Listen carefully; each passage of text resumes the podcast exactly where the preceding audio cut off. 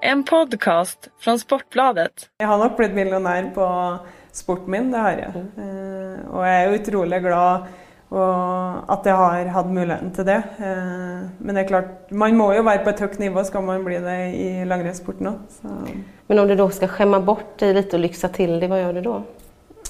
Nei, jeg er dårlig til å skjemme meg bort, men det er klart eh, har...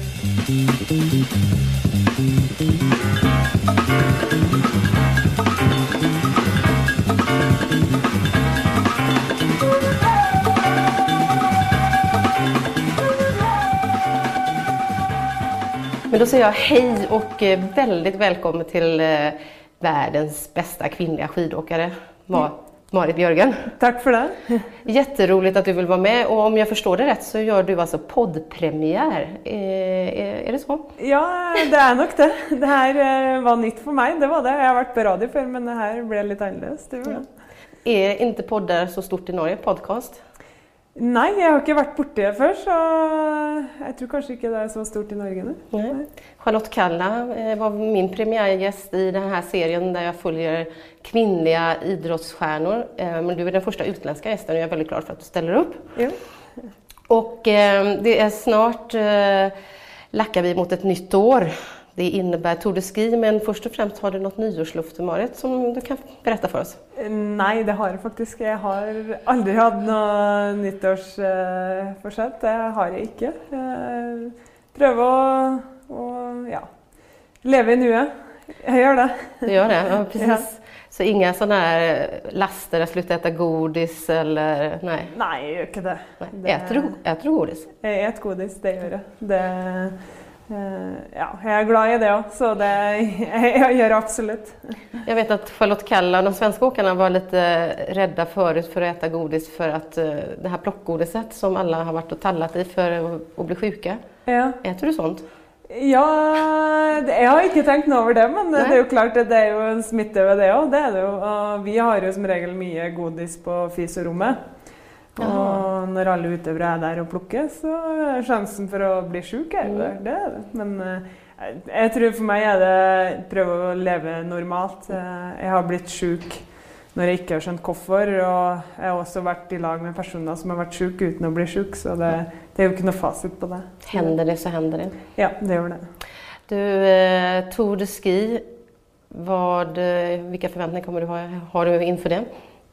Jeg tror det er jo eh, Det jeg mangler, er jo en seier der. Eh, Nå har jeg kanskje heller ikke prioritert det de siste fire åra, eh, når jeg har vært på mitt beste. Eh, Jeg har jo sagt at det, det er jo bygd for meg. Jeg har jo muligheten til å potensialet til å gjøre det veldig bra der. Og jeg har jo to andreplasser, men jeg mangler den gjeveste plassen. Så klart det, det er nok et mål, det er det. Absolutt.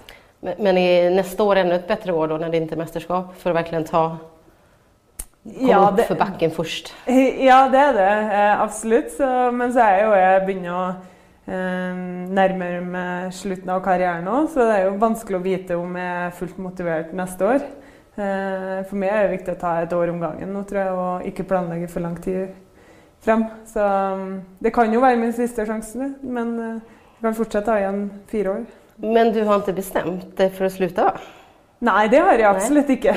Det har ikke. Men eh, som jeg sier, jeg tar et år om gangen. Og jeg har jo skrevet avtaler til 2018. Det har jeg. Og, eh, men det er liksom har, Hvis det kommer til et punkt hvor jeg mangler motivasjon til å legge ned jobben som kreves, så er det klart at eh, da blir det tungt å drive på. Så da er det slutt. Så jeg syns det er vanskelig å si når, når det kommer til å skje. Så det skulle kunne ta slutt etter VM-gull i Falun? Eh, alt er jo åpent for eh, ting, men eh, som jeg sagt, det tar et år om gangen. Og for meg eh, som jeg sagt, Tour, Det er jo Tour de Ski jeg mangler, og jeg, derfor føler jeg at eh, det er en viktig del i året. For jeg, jeg vet ikke hva som kommer til å skje fremover. Hvordan mår man når man klatrer i den der backen oppfor? Vi, vi andre åker jo lift liksom, opp, Ja. for å komme opp til stasjonen stationen dere ni ska gå i mål. Eh, Vad är, vad är känslan när man går i den? Ja, det er litt sånn Det er jo et spesielt skirenn. Det er jo ikke det samme som vi går til vanlig. Eh, man blir på en måte sliten på en helt annen måte. Eh, man, eh, man får ikke så veldig høy puls. Man blir heller eh, utmatta muskulært, fordi de, man går på en helt annen måte og veldig statisk over lengre tid. Da. Så, men jeg tror Tour de Ski er jo eh, veldig viktig hva man gjør i de løpene før man kommer til bakken. Ja. Jeg, jeg er ikke noe favoritt i bakken. Eh, absolutt ikke. Den där klättrar lille Therese bare nettopp som en liten bergsget for bakken. Ja, hun gjør det. Så hun er nok i hvert fall et minutt sterkere enn meg opp der. Eh, så for meg gjelder det å gjøre de seks distansene før der veldig bra. Så får vi håpe at jeg har god nok luke opp, til bakken, opp den bakken. Och eh, sen är det förstås det stora målet VM i Falun. Vilka distanser skulle vara mest värdefullt för dig att vinna där? Ja, jeg syns eh, Jeg har jo vunnet, vært med å vinne det meste, så jeg syns det er vanskelig å velge en distanse. Eh, Det gjør jeg. I bra form og alt stemmer, så jeg har jo muligheten til å være med og kjempe om en gullmedalje på alle distanser. Så derfor syns jeg det er vanskelig å velge en. Det gjør jeg. Du tar alla guld är bra, eller? Ja, alle gull er bra uansett hvilken distanse. Eh, Så klart eh, Det er jo veldig artig det å kunne på en måte lykkes både i en lengre distanse og sprint. Da, på en måte, da er man jo en allrounder. Så det hadde vært veldig artig. Men Og så stafetten. ja, klart Ja. stafetten og det å få være med og gå stafetten, det er det. Vi minnes minns ju, vi minns jo OS, det vet du vel? Ja, Ja. eh, det gjør jeg. Og det er jo lenge siden, mange år siden Sverige tok OL-gull i Mm. OL. Så det er klart, eh, det å vinne sammen med laget sitt, det, det betyr jo mye. Det gjør det. Men så er jo det at man eh, Det er jo en individuell idrett òg, så det er klart det å klare å vinne alene òg er stort. Du, hvilken vilken är din, eller hur skulle du beskrive din relation til Sverige? Ja, jeg har et godt forhold til Sverige. Eh, absolutt. Og jeg har eh, Ja, eh, jeg trives godt i Sverige. Jeg gjør det. Jeg har jo feriert der da jeg var liten. Eh, Ja, for det er mange nor nor norske No. familjer som åker over. Hvor åkte ni? Vi var både i Oslo og Østersund har jeg vært mange ganger. Det er På semestertur semester Sund? Østersund, ja. Aha. På Storsjøbadet. Okej. Ja. Ja. Det med det at vi ikke bor så langt ifra her. Og så har det vært. St. Olavsloppet. Um, så har jo på en måte et jeg vil jo si at jeg har et bra forhold til Sverige. Så när ni, ni var små så liksom packade föräldrarna in dig och din, din bror och din syster i bilen och så körde ni till Östersund Ja, det gjorde och Og bada? Ja, og vi var på Østersund, stor, eller på Storsjøbadet. Ja. Mm. Og så har det det at det har vært eh, med St. Olavsloppet. Det har vært veldig sosialt. Har du, ni har inte tagit med er så tradisjoner svenska traditioner hem? Nei, Nej, det har vi inte. det är inte så att det är något väldigt svenskt som, ni, som du har med dig genom livet? Nei, Nej. jeg har ikke det. Inga dalahästar på... på... Jeg har jo mange dalahästar. Ja, det har du. Det har från Falun såklart. Det får ni varje gång ni vinner här. Så det Ja, har så jag har eh, Hur många. Ja. Ja, Vad, står, vad står de då? Eh, noen står i pre, Jeg har i pre, alle premiene mine, de gjeveste premiene, i banken hjemme, som står på til utstilling. Så publikum kan få se dem, på en måte. Eh, ellers har alle de andre dalhestene sikkert pakka ned i eske. Det har de. Du kan precis pakke opp så 70 dalhester. Ja. Ja. Det är ju så i Falun, eh, kom- kommer din slekt, dina vänner, din familj komma över til, til VM? Ja, mange av dem eh, tar nok turen over til Falun. Og det er jo veldig kort vei fra Trøndelag. Og ja, familie og venner og ja, eh, også folk hjemme i kommunen, fanklubben. Så Det kommer mye mycket norsk kjennes det som. ja, jeg er nok litt redd for det. Ja, du er redd for det, Jeg var enda reddere for det. Ja. Ja. Nei, det blir, jeg tror det blir vanvittig mye nordmenn, det gjør det. Og så får vi håpe at det blir mange svensker. Så eh, det blir god stemning. Eh, Jeg tror nok det, det blir en slags miniutgave av det vi hadde i Kollen. Eh, Så det blir jo en opplevelse å gå der. Ja, och jag var ju med också i kollen och det är en fantastisk eh, publik, eh, alltså en kunnig längdåkningspublik som ni har i Norge. Hur mycket eh, betyder det för dig och hur krävande är de? För de, alla vet ju hur man ska åka på tur i Norge liksom. Ja, eh, klart, Den interessen som er i Norge, er jo utrolig stor. Eh, men så er det òg viktig. Eh, de viser jo hvor populære vi er, og i forhold til sponsorer.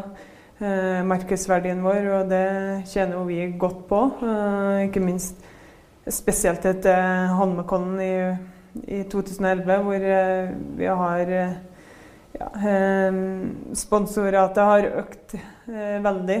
Og vi har jo muligheten til å på en måte gjøre den jobben som kreves for å være aller best. Da. at det har på en måte gjort det litt enklere. Og vi har mulighetene, det er klart. Er du millionær?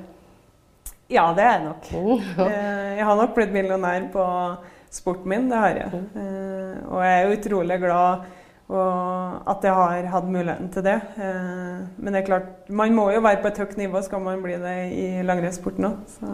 Men om du da skal skjemme bort deg litt og lykse til det, hva gjør du da?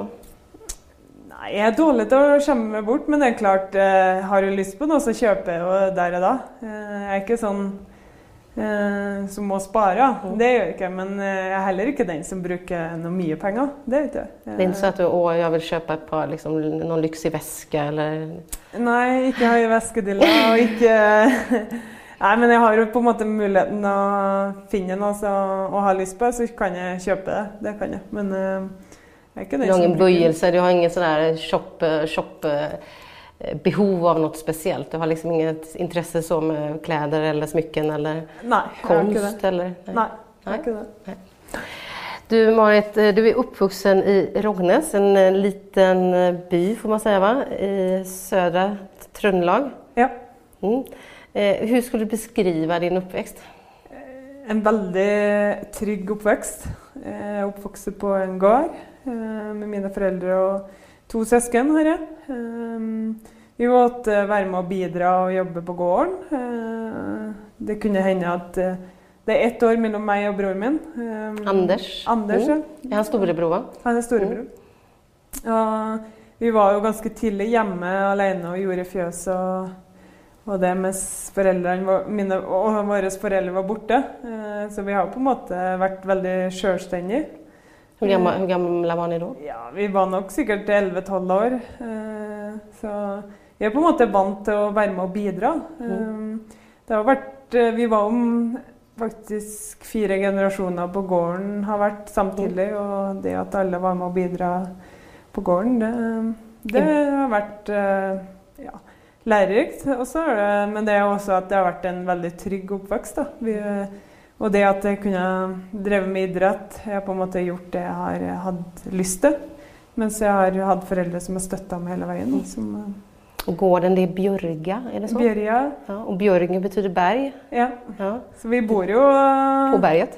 ja. Eh, det er jo mye motbakker opp til gården vår. Det er det. Og, og dem har du kjørt i? Trent i?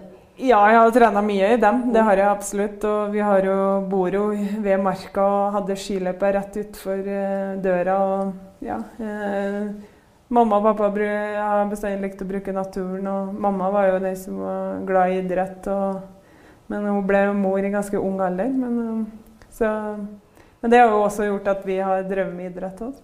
Blitt glad i idrett. Precis. Och eh, om man läser beskrivningar av dig som både kommer från din mamma och din första tränare Ivar, Ivan heter han va? Ivar? Idar. Idar, förlåt. Ja. ja. Idar som var din första tränare så säger många att du uppvisade väldigt tidigt liksom på, på en hög smärttröskel. Det finns historier om att du satt på kälken och blev dragen och så nästan förfrusen men du klagar inte och du gick eh, mil efter mil med sjukdom i kroppen och sa ingenting. Var, ja. var, kommer du ihåg de alltså, upplevelserna? Ja, jeg var nok kanskje eh, Fordi om det var smerte, så var jeg kanskje Stod jeg på likevel. Og gikk, sa egentlig ingenting. Eh, så sånn sett så er jo det på en måte gode gener å ha med seg inn i idretten. Det er det. Mm. Eh, og så var det det at jeg trena mye sammen med gutter. Eh, og det gjorde jo at eh, jeg skulle ikke være noe dårligere enn dem. Og jeg skulle jo henge på der, og jeg hang jo på til stupte nesten. Så det er klart eh, Det er jo en del av den styrken jeg har, at jeg har vært veldig sterk, og jeg har aldri gitt meg, på en måte. Nej, och din brorsa Anders, han slutade åka när du slog honom? Eh, ja, det är väl det som går rykte om. Ja. Så, ja, men, eh, eh, klarte sikkert ikke noe veldig artig å bli slått av eh, lillesøstera si. Det, det tror 17 det. Nei, men eh, han, han, hadde absolutt talent, han òg, men eh, det ble andre interesser som han valgte.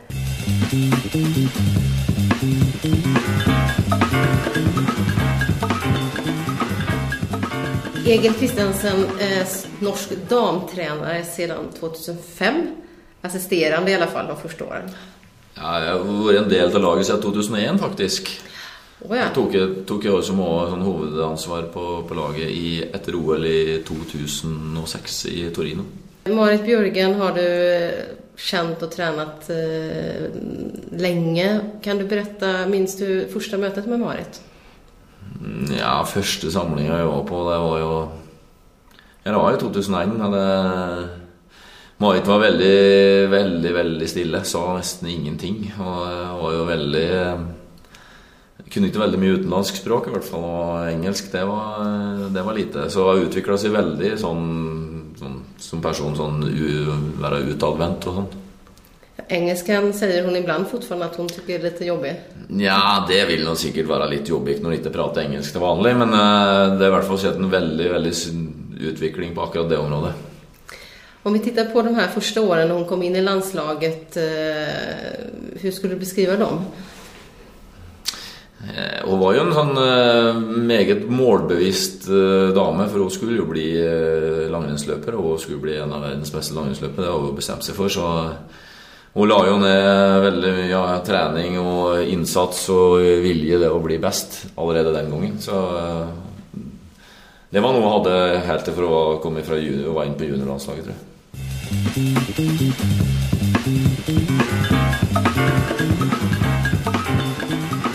Om jeg nå skulle henge med deg til Rognes og gå på plattedans? Plattdans og plattfest. ja. Hva hadde jeg fått oppleve da? Eh, ja, da har du fått opplevd eh, egentlig ungdom fra 15 år og egentlig ja, voksne opp til sikkert 50 år som er samla på fest. og som vi kaller karsk. Det er jo eh, kaffe og brennevin. Ok, ja, Kaffekarsk, den har vi i Sverige også. Ja. ja.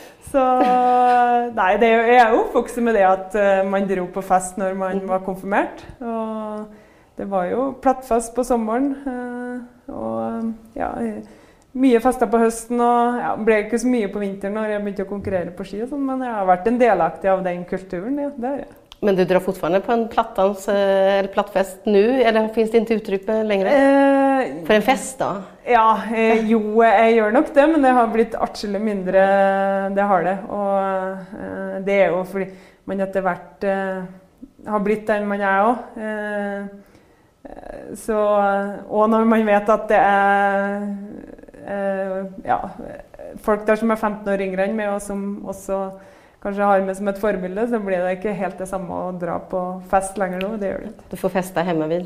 Jeg får eh, feste innenfor husets fire vegger hjemme. ja, det er klart man har mye å leve opp til. Du, sen så når du lämnade Rognes og så fikk din karriere att flyga, kom inn i landslaget, så hadde du framförallt i början av 2000-talet med VM-guldet 2003, en, mm. Eh, det første der, liksom. Hva, hva, hva betydde det for deg, det store gjennombrottet? Eh, ja, det betydde mye, det, tror jeg. Eh, jeg har vel kanskje all, sånn som yngre, så jeg tror ikke jeg hadde sånn typisk mål om at jeg skulle bli verdens beste, men jeg lyktes jo veldig godt. Og ja, pila pekte jo riktig vei, eh, oppover, og hadde jo fremgang for hvert år. og Kom inn på seniorlaget og var med i VM i Latti. Eh, fikk muligheten der. Og OL i Salt Lake. Fremgang hele veien til jeg tok mitt første individuelle i, i VM i Val di Fiemme eh, i 2003. Så er det klart eh, Det har jo betydd mye. Eh, det betydde jo mye for at jeg visste at jeg hadde potensial til å bli en god skiløper. Og det at man lyktes, og da er det jo enkelt å holde på. Og sen eh, fortsatte den kurven oppåt, men sen hadde du noen tunge år der. Eh, OS eh, 2006 och fram till kanske Liberec då som... Mm. Ja, du skrattar ikke når man sier Liberec?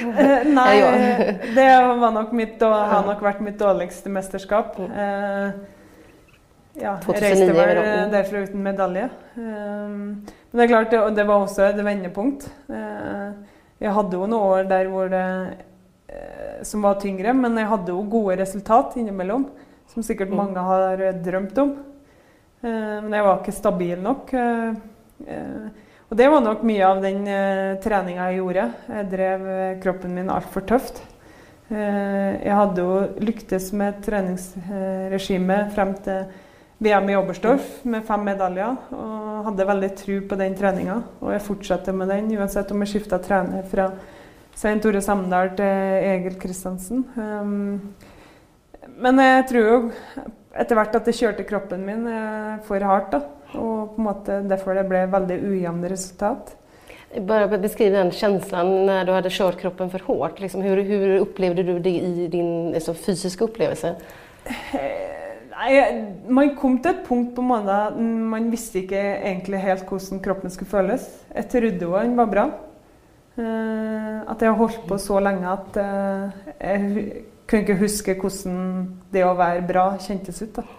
Uh, før jeg egentlig etter VM i Livres, hvor jeg bestemte meg som jeg egentlig var inne på nesten å legge skia på hylla. Eh, hvor, nære, hvor, nære, hvor nære var du hylla? Ah, bitte litt. Men ja. Eh, det var jo det at eh, om jeg orka egentlig å drive med her og ikke lykkes å oppnå det jeg hadde drømma om. Um, men så var det en sånn indre drive som sa at, uh, var Jeg hadde ikke fått visst hva jeg egentlig var god for. Jeg hadde mer inne. Og da bestemte jeg meg for å fortsette, og da må jeg på en måte endre på ting. Og det gjorde hun egentlig fra våren 2009. Og etter hvert så kjente hun at kroppen responderte på en helt annen måte.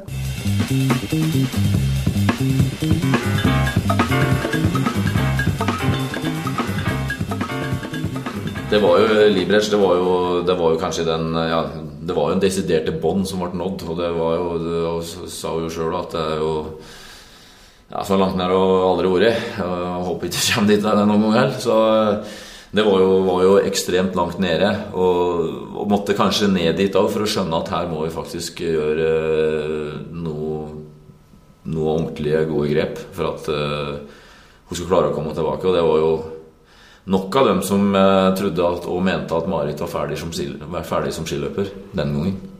Men du trodde ikke det? Nei, det jeg trodde jeg aldri at hun var ferdig. Og det var helt overbevist om at vi klarte å gjøre de rette grepa. Og eh, så kom hun tilbake og kunne vinne skirenn. Og det, det gjorde hun òg. Men eh, vi ble jo enige om det når vi var dere Liberec, at uh, nå får vi bruke resten og kutter resten av sesongen. Og vi får bruke her marsmåneden og aprilmåneden og liksom å tenke oss godt om og finne, komme med forslag hva, hva vi tror er bra for det, for at du skal bli komme igjen som skiløper. Og det var jo mange forskjellige forslag som vi hadde opp i lufta, og vi landa noen forslag som vi var veldig enige om at det her skal vi gjennomføre. Og der fantes bl.a. en annen innriktning på koordinasjon og ja, det styrketreningen. Eh, det fanns et par andre eh, svingninger som du også gjorde. Ja, jeg hadde en sånn liste på noen punkter der som vi, eh, som vi skulle gjennomføre. og det var jo det var en ganske radikal endring til gjennomføring av treninga. Det var å få inn litt sånn nye moment i treninga med sånn balanse, koordinasjon. Litt styrke, nye styrkeøvelser, annet. Og litt sånn mental eh, coach-jobbing, annet. Det var da han tok hjelp av psykolog? Eh, ja. Og så Ja, det var det. Og så var vi veldig klare på at vi måtte gjøre noe grep i forhold til media. For Marit har jo vært fritt vilt og på en måte vært veldig snill. Og vi ble enige om at vi her må vi sette inn begrensninger og ha veldig struktur på hva som du skal være med på og ikke være med på, og sånne ting. Okej, okay, för den, just den biten har inte jag haft så tydligt för mig. De andra bitarna har man läst om, styrketräningsinriktningen och hjälp av med mental coach. Men, mm. men eh, mediebiten, var, var det en viktig pusselbit? Det er en del av det hele, i hvert fall. Og det var nok mange mediefolk som syntes vi var veldig dumme en periode da, men det ble akseptert. og det når du måtte sette noen grenser og sette regler på sånn skal dette være, og vi vil ha det slik, og at det var Marit som var i førersetet og bestemte at sånn vil vi ha det, og ikke andre som bestemte hva hun skulle gjøre. Når det gjelder altså styrkebiten og den treningen hun hadde gjort innan då, med, med Svein Tore Samdal, så, så fanns det jo en debatt der om hun hadde trent fel, om hun hadde trent for tungt, for mye muskler. Hvordan opplevde du den debatten, og, og hva hadde du for standpunkt til det? Jeg tror jo, også i forhold til styrketreningsbiten så var det nok ikke den sånn uh, det var ikke i hvert fall trening som, som måte skulle bygge muskulatur så, så den gangen heller. Eh, og det er det heller ikke den dag i dag. Eh, men eh, det var vel mer på den der biten med den intervallbolklegginga og den biten som, som vi måtte ta og riste litt i. Ja, Berätta den. Alltså, det finns en tradisjon av det finns starka träningsdiskussioner i Norge och traditioner på, på om man ska gå liksom, hur, hur de ska träna med, med uh, roliga lykter, vad, det, ukter, vad säger mm, ni för något? Ökter. Ökter. Kombinerat med, med intervall. Vad, vad hade hon gjort innan dess och vad var det ni ändrade? Hun hadde jo, og det var jo egentlig for hele laget sitt del fra perioden 2003 til 2005-2006 så var det jo sånn veldig bolklegging med intervaller der vi faktisk i en periode hadde Vi var oppe i 18 intervaller på 14 dager. Oi, det var mye. Ja, og det var jo to slike bolker i, i treningsperioden. Pluss noen små inniblant. Så det var jo Det var jo veldig mye hardt. Men samtidig så så tror jeg ikke det var så gærent her. For Første året, kanskje andre året, så var det flere som hadde framgang. Men uh, deretter så var det litt stagnasjon, og så var det litt tilbakegang. Så, så, det at det var trent sånn i et år eller to, det tror jeg ikke var så gærent. Men uh, ikke på sikt. Ja, just det. Hun kanskje hatt uh, betalt ut av det etteråt? Jeg tror hun har betalt for det faktisk i ettertid. Men samtidig skulle kanskje kanskje innsett uh, det tidligere Marit sjøl, òg, at kanskje her skulle vi begynt å endre litt før. Og Hvor mye skrudde ni om den balansen eh, da, der fra 2009 og framover? Vi skrudde jo ned. Den, det ble veldig stor forskjell på det. Altså fra å ha kanskje en 12-13-14 eh, med hardt, så kom vi jo ned på kanskje 5 så det var en betydelig nedgang i eh, det som går på hardt. Var ligger hun nå? Hvordan skulle du beskrive at, eh, Om du beskriver hvordan hun trener nå, hvordan ser det ut? Nei, altså I forhold til timeantallet så kan jo Marit fortelle det sjøl, kommer ja. hun trener. Men hun trener jo mye, mye mengde og ligger jo på sånn, kanskje sånn 80-82 eh, Så treninga si så går hun, er jo på det som vi kaller I1, da, det er rolig trening. Mm. Og det som går på hardt, det er sånn kanskje 6% og 3 av dem er det vi kaller terskeltrening, og det er I3, og så har vi kanskje 3 Det er det vi kaller trøskeltrening? Ja, ja terskel, terskeltrening, ja. Og så er det de andre 3% på det som er hardt, det er jo det som er I4, som er litt mer harde intervall.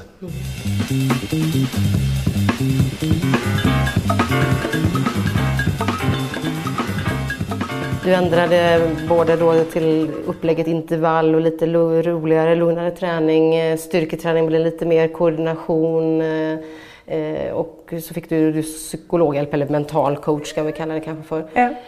Vilken av de her bitene kjenner du var viktigast for at du skulle få den her For vi minns jo alle Vancouver at det gikk veldig veldig bra der. Ja. Kanskje det første møtet var kanskje med idrettspsykolog. Mm.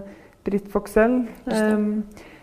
Det var nok kanskje det første møtet med henne hvor uh, hun var veldig bevisst på at uh, Marit måtte finne tilbake til seg sjøl. Finne gleden med det jeg gjorde. Uh, og ha fokus på meg sjøl og ikke på alt det rundt meg. for jeg hadde på en måte Den røde lampa hadde lyst altfor lenge.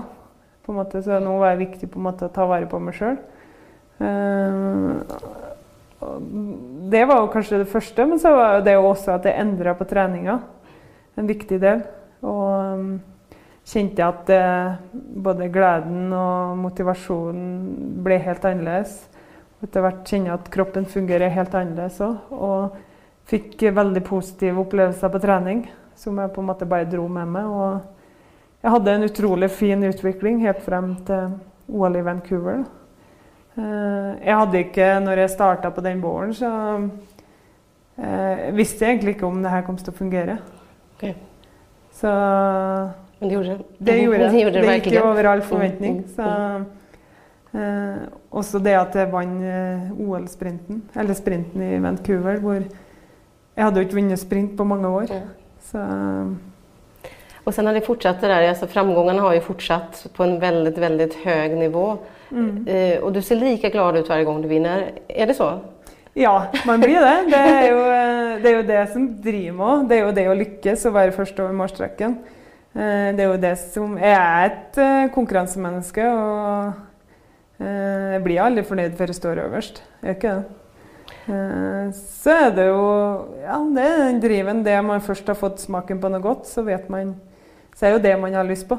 Det er ikke det samme å bli nummer fire og fem. Nej. Spelar det någon roll om det är dina lagkompisar, Therese Johaug till exempel, som slår dig eller om det är Charlotte Kalla eller Nei, det har, jeg, det har ikke noen betydning Nei. hvem som slår meg. Eh, det jeg blir irritert, jeg er jo irritert på meg sjøl. Fordi at jeg ikke lyktes og fikk maks ut av det den dagen. Eh, om jeg kunne gjort ting bedre. Det, så det har ikke noen betydning hvem som slår meg. Det har ikke. Therese Johaug eh, närmar ju sig hela tiden. Är, är det en stress for dig? Eh, nei, det vil jeg ikke si. Eh, og som igjen så er tilbake til at eh, det har jo ikke noen betydning hvem som slår med. Det ikke. Og jeg og Therese trener utrolig mye sammen og kjenner hverandre utrolig godt. Eh, og det er jo sånn når vi trener sammen på sommeren og hvis vi har en distanse sammen i Holmenkollen, så er vi jo, vi er jo dritnervøse begge to. Eh, fordi vi vet jo at Ni vet att Eh, vi får jo svar på denne økta, hvordan vi ligger an. Eh, fordi begge har et sånt høyt nivå. Og slår, den ene, slår vi den andre, så vet vi at eh, vi er best. Så det er klart eh, Den kombinasjonen, det å kunne trene sammen og pushe hverandre, det har vært, betydd utrolig mye for meg. Og det at Therese er på et sånt høyt nivå, det gjør jo at eh, jeg må skjerpe meg og gjøre den jobben som kreves for å være i toppen. Og vår svenske stjerne Charlotte har jo fått hilse på hjemme hos deg mm. har tränat mer. er. Det var innenfor forrige säsongen. Eh, det var snakk om at du skulle til Sundsvall men du kom aldri dit i år da? Nei, det ble, vi fant egentlig aldri noe tid. Det, Men hvordan skulle du beskrive din relasjon med Charlotte? ja, jeg vil si jeg har et uh, veldig godt forhold til Charlotte. Jeg syns hun er ei utrolig flott jente. Eh, er, ja, jeg har fått gleden av å ha henne hjemme hos meg og på besøk. og Oppfører hun seg da? Hun oppfører seg veldig bra. Utrolig bra. Hun så- sengen og hjelper til å duka av og lage mat eller? Ja, hun eh, var med og hjalp til å eh, lage mat. Og, gjorde, så det, nei, det er utrolig hyggelig å ha henne på besøk. Og, eh, hun er jo veldig interessert i det vi gjør. Og, og det liker jeg, og det å kunne være nysgjerrig og eh, spørrende. Og, ja, det, det er jo på en måte og, og veldig interessant for meg òg å se hva Charlotte gjør òg. Hvordan Sverige egentlig gjør det. Fick din sambo Fred Burre eh, flytta ut når Charlotte kom? Det ble veldig, veldig mye tjejsnack annars mistenker jeg? Eh, nei, Fred Børre var og sist så var også Anders der til Charlotte var han Ah, også med. Så, Ah. Du, just eh, din relasjon med Fred Burre der, som også har en erfarenhet av framgangsrik idrettsmann og har vunnet olympisk guld. Altså, hvor mye betyder det å ha en, hjemme hemma som forstår? Det har betydd eh, utrolig mye. Eh, han har vært i gamet sjøl og vet hvor, eh, ja, hva det går ut på. Eh, han har aldri klaga. Aldri klaga på at jeg har vært mye borte eller prioritert trening eller prioritert annerledes. Så han har vært uh, utrolig forståelsesfull og en snill mann. Uh, jeg har fått gjort det jeg liker aller best. Så, og han har jo vært mye hjemme alene. Uh, er eh, tv-tittande der. ja, det er det. Så det er klart eh, Nei, han har vært utrolig, utrolig bra mann. Han har vært enestående. Ja. Hur resonerar du där? 34 år, barn, är du, finns det liksom i huvudet? Eh, Ja, det gjør det. Det er klart. eh, Absolutt. Eh, Jeg blir jo eldre, og jeg har jo veldig lyst på barn. Så När jag var 42 kom nog min stora mage när jag var i eh, Holmenkollen. Ja, Den var rätt stor. Det var, Ja. eh, jag, då var jag 42. OK. Ja, men Du eh, ser. se, se der. Och jag orkar backarna i Holmenkollen. Liksom. Ja. Eh, Han kom ju veckan efter den lille killen. Så oh, att, eh, ja. så att eh, det finns många år framöver. Ja, det jo det. Så Ja. absolut. Så må man bare finna riktig, riktig tidspunkt. Så får vi se. Precis. Det är svårt att kanske kombinera med skidåkningen. Det är några som har försökt men det kanske inte alltid är så lätt. Nei, det er klart eh, det er mange ting som må passe inn Mm. for å klare det òg. Så det er det nok. Men det er jo også noen som har klart det. Så vi får se. Du Marit, noe som har vært formål for diskusjoner mye, fokus har jo vært alle dine muskler. Ja. Nå sitter du med langarmet på så man ser ikke riktig, men jeg har også sett dine armmuskler og man, man kjenner litt at der ligger man efter. Får man får gå inn i gymmet lite. Men har du opplevd at det har blivit for mye fokus på liksom selve altså, muskulaturen som egentligen du kanskje har med deg i grunn og botten ganske mye Ja. i din kroppsbygning? Ja, jeg syns eh, til tider at det kunne ha blitt for mye fokus. Eh, det syns jeg. Og man merker jo det at eh, man kler jo på seg.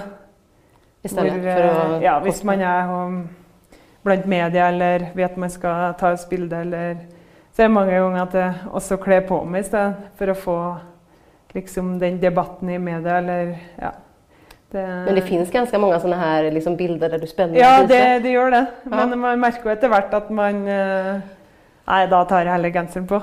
Så Men det er klart, eh, jeg er jo veldig stolt av den kroppen jeg har. Den har jo hjulpet meg til resultatene jeg har. eh, Absolutt. Og jeg syns eh, det er viktig å være fornøyd som man er òg. Og så får man den eh, debatten i media, og jeg mener også at eh, det må være tøft for yngre, yngre, Mm, yngre, ungdom ja. å vokse opp da, med det liksom, fokuset på kropp og hvordan jeg ser ut. Og- Men tar det Petter i armbrystning, eller? Petter Northug? Nei, det gjør jeg nok ikke. Nei. Jeg har ikke prøvd, men eh, eh, jeg ser nok sterkere ut enn hva jeg er, egentlig. Jeg, jeg har jo ikke vært noe mer i styrkerommet enn hva kanskje Therese har vært. Eh, Men jeg har jo mer eh, kropp som eh, får fort muskler, bare på en måte ser på treningsapparatet. Så det er jo det at man er forskjellig. Er det. Så Det är en sak där Mara, som, som har också varit föremål för diskussioner. Det är ju dina astmamediciner. När du eh, 2009-2010 så släppte ju WADA den astmamedicinen du hade. Den fanns på WADAs lista men, men du fick eh, dispens för att använda den. Och sen har man släppt den från listan, det vill säga att det är tillåtet att använda den i en viss mängd. Eh, kan du berätta liksom din astma, när upptäckte du den och hur är det om du inte skulle använda astmamediciner? eh, første gangen jeg oppdaga, var nok når jeg var 18 år. Mm. Eh, hvor jeg begynte å slite med astmaen. Og det kommer nok av at jeg har trent mye kanskje hvor jeg har vært sjuk. Så det har jo vært anstrengelsesastma, men jeg har aldri vært eh, dårlig nok til å bli godkjent for å bruke medisin da, før egentlig helt eh, våren 2009.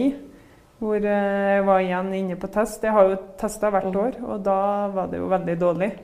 Og da var jeg under 20% og da var jeg jo kvalifisert for å få godkjent medisiner.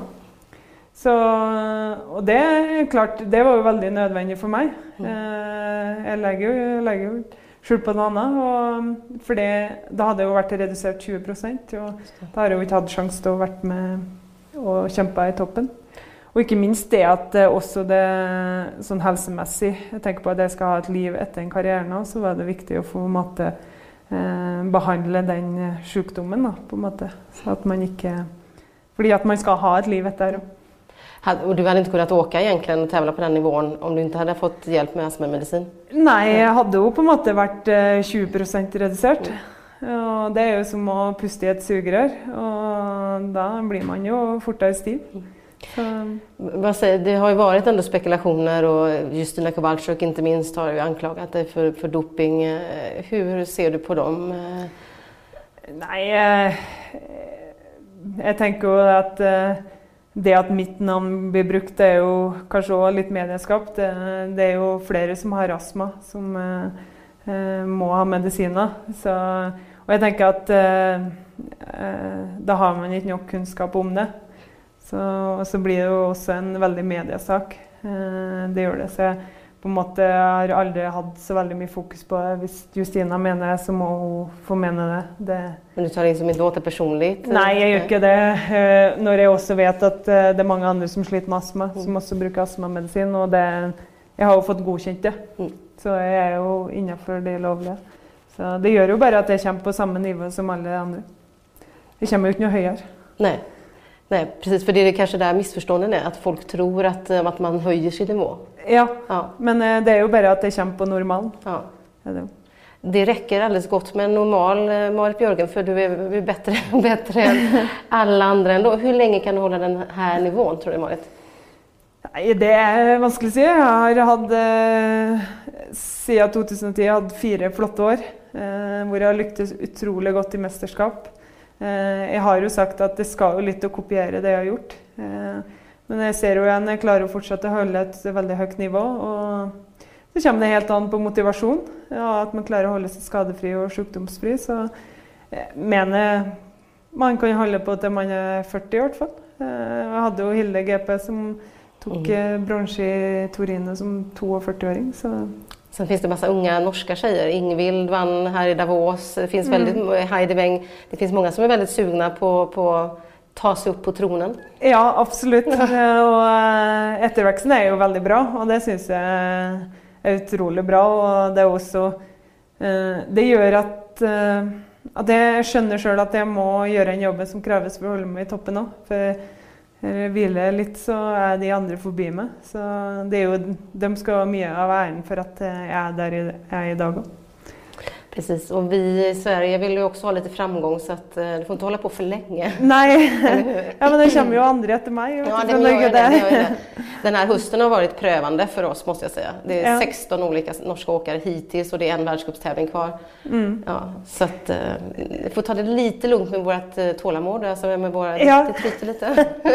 vi får pröva det. Ja. Du, avslutningsvis måste jag fråga dig, för om man tittar då på din karriär så har du Idar Terje Belsvik ja, och Sven eh, Tore Samdal och mm. sen Egil Kristiansen. Tre mm. väldigt starka manliga tränare mm. Med rett eh, eh, som visar ganska väl så har visat liksom lite grann vem som bestämmer. Jag kan tänka mig att Ida var mer kanske omhändertagande eftersom hon var väldigt liten. Men du har aldrig haft kvinnliga tränare. Varför har du hamnat i ett läge där du omger dig med manliga tränare? Har på det? Det har nok kanskje også vært tilfeldig, tror jeg. Eh, det er jo fordi jeg har kommet inn på landslag, og Svein Tore var den som var på rekrutt og ble med opp på elitenivå. Eh, så det har nok vært eh, tilfeldig, tror jeg, egentlig. Har det. Har det vært en dame som kom inn på rekrutt og ble med opp, så hadde det kanskje vært en dame. Så. Kanskje Marit Bjørgen vil du bli trener? Ja, du skal ja. ikke se bort ifra det. Eh, jeg syns det er veldig interessant, men Norges første dametrener, Marit Bjørgen? Eh, ja, kanskje det. Men jeg, sånn, jeg syns heller det har vært spennende å trene litt yngre løpere og trent dem og få dem opp på elitenivå. Det syns jeg har vært spennende. Du, Hvilket er det beste øyeblikket i livet? Eh, jeg har opplevd utrolig mye i karrieren min. Eh, eh, jeg syns det er vanskelig å skille dem, men eh, det er jo andre ting i livet òg. Som det og familie og, det å bli tante og ja, å ha en samboer. Og, mm, det er jo mange andre ting enn bare kanskje det å gå fort i sporet. Har det vært ditt jobbigste øyeblikk eller tid? Det er nok kanskje de åra hvor eh, eh, var litt tyngre, Spesielt kanskje eh, 2008-2009-året. Mm. Bra, vi skal avrunda Marit, men vi kan ikke treffe en norsk skidåkare uten å spørre om din relasjon og hva du syns om Petter Northug, som vekker ganske mye gallfeber på svenske fans. Ja, ja. Hvordan er han? Petter er en uh, flott gutt. Uh, sånn på tomannshånd så er han jo egentlig en uh, stille og beskjeden gutt. veldig ålreit å prate med. ikke minst har Petter gjort mye for langrennssporten. Den, han har vært en viktig person for det og skapt ja, populariteten vår ganske høyt, så han har betydd mye. Og han er jo en spennende person. Han er jo det. Ja, det, det tykker ni også? Ja, vi ser jo kanskje mest i media. Ellers sånn Blir du forvirra da når du tenker Hoff? Ja, når vi har ham på tomhet, så er han egentlig en veldig stille og beskjeden og litt humoristisk gutt. Han er jo det. Så, men så har jo et vanvittig press på seg. Det er jo et vanvittig mediekjør på han, uansett hva han gjør. Det skal ikke skal ikke så mye til. Nei. så det, det, er nok han er, Jeg synes, er imponerende hvordan han takler det. det. Ja, han har hatt en tung inngang på denne sesongen, virkelig. Ja, det er klart. Uh, alt styret som har vært rundt, både med den fyllekjøringa mm. og ja, rettssak og Når man tenker uh, det er jo saker som er mye verre enn det han gjorde. Eh, som bare får en liten notis i avisa mens han får store oppslag uansett hva han gjør. Så det er klart det er imponerende hvordan han takler det. Er det Trøndelags liksom, som eh, røttene som gjør at man kan håndtere det? Ja, men eh, det er jo litt eh, Petter har vært utrolig flink til å klare å på en måte stenge det ut. Det er ikke sikkert Det kan jo godt hende påvirke han litt. Det er jo vanskelig for oss å si, men eh, jeg må si han har vært eh, ja, flink til å på en måte takle det. det. Det er jo et vanvittig kjør. Marit, sist her så har vi et VM som kommer. Hva sier du til de svenske fansen innenfor VM i Falun? Eh, nei, hva jeg skal si til dem? Ja, du har sjansen. All yours, eh, mikrofonen. Nei, jeg håper at eh, den svenske befolkningen også heier på eh, de norske jentene. Jeg håper det. Åh, inga svenske medaljer? Jo, det blir det. Det blir Det nok blir eh, svenske medaljer. Det er jeg sikker på. Men ikke for mange, kanskje. Nei. Du kommer nok ta en del. Nå, vi får se. Nei, jeg håper jo at det blir svensk medalje. Jeg gjør det. Det lät som et bra Det er viktig at ja. eh, de svenske publikum stiller opp for de svenske. ja, Det, det mm. Fint. Vi låter det bli et slutord og takker for at du har taget deg tid, Marit. Det Jo. grymt snällt med din første podcast. Det gikk det bra, kjennes det? ja, jeg syns det gikk greit. Ja. Det var det. Ja, en fin mikrofon framfor oss. ja den var eh, jo Ja, visst er den snygg? Det- sånn innblikk av at det var sånn Carola sang i. Ja. Kan du Carola? Gillar du Carola? Eh, ja, jeg har jo hørt mye på henne. Det har Ja, jeg. här, Ja, det var jo mye fengende musikk. som- Men hade du, så, så här, du, när du var yngre där, det finns ju lite stories om piercing och lite, hade Ja. du det? Ja. Var Jeg hadde jo du- piercing til 2009. Ja, det hade du. Ja, just det. Da valgte jeg jo å start, starte litt på nytt, så da fjerna jeg den. Og så hadde jeg jo mange hull i ørene. Var det Britt som fick det liksom, är detta verkligen Marit? Du får gärna prata nu Anders, nu rullar jag bara på. Nei, jeg, jeg var nok litt eh, piercing. Det var jeg. Eh, Men da hadde jeg hatt den i ti år. Ja. Eh, Så var det at mange som mente at Jeg fikk veldig mye brev i posten på at jeg tok mye energi av kroppen. da. Med de alle piercinga, hull i Alltså, typ ørene. eh, som gifter? eller- Ja, på en måte. Som mente at jeg burde fjerne den. Og så Tror du på det? Nei, jeg gjorde ikke det, men så ble det en sånn ja, Jeg kan liksom den. nå. Var du lite så här hårdrockstjej då? Eller vad? Mm, nei, jeg var jo egentlig ikke det heller. Jeg hadde også, men jeg var piercing, og så hadde jeg egentlig lyst på sånn uh, tatovering. Sånn um, med sånn uh, Som ring rundt? Eller ja, sånn här ja, ja. Men det har du ikke? va? Nei, det har jeg ikke. Det er jeg veldig glad jeg ikke gjorde. Ja. Men uh, nei, jeg var vel litt sånn Hva skal jeg si? Litt guttejente. Litt uh, Mm. Ja. Ja, men, det, men är du det gänget fortfarande? Jeg vet ikke. ja, jeg, jeg, jeg er i hvert fall ikke den jenta som uh, liker å gå i kjole og neglelakk. Nei, det er jeg du ikke. är inte Anna Haag. Hun elsker Nei, det. Hun er ha high heels liksom. Ja, nei, og. Ja. og Therese er jo litt Mm. mer sånn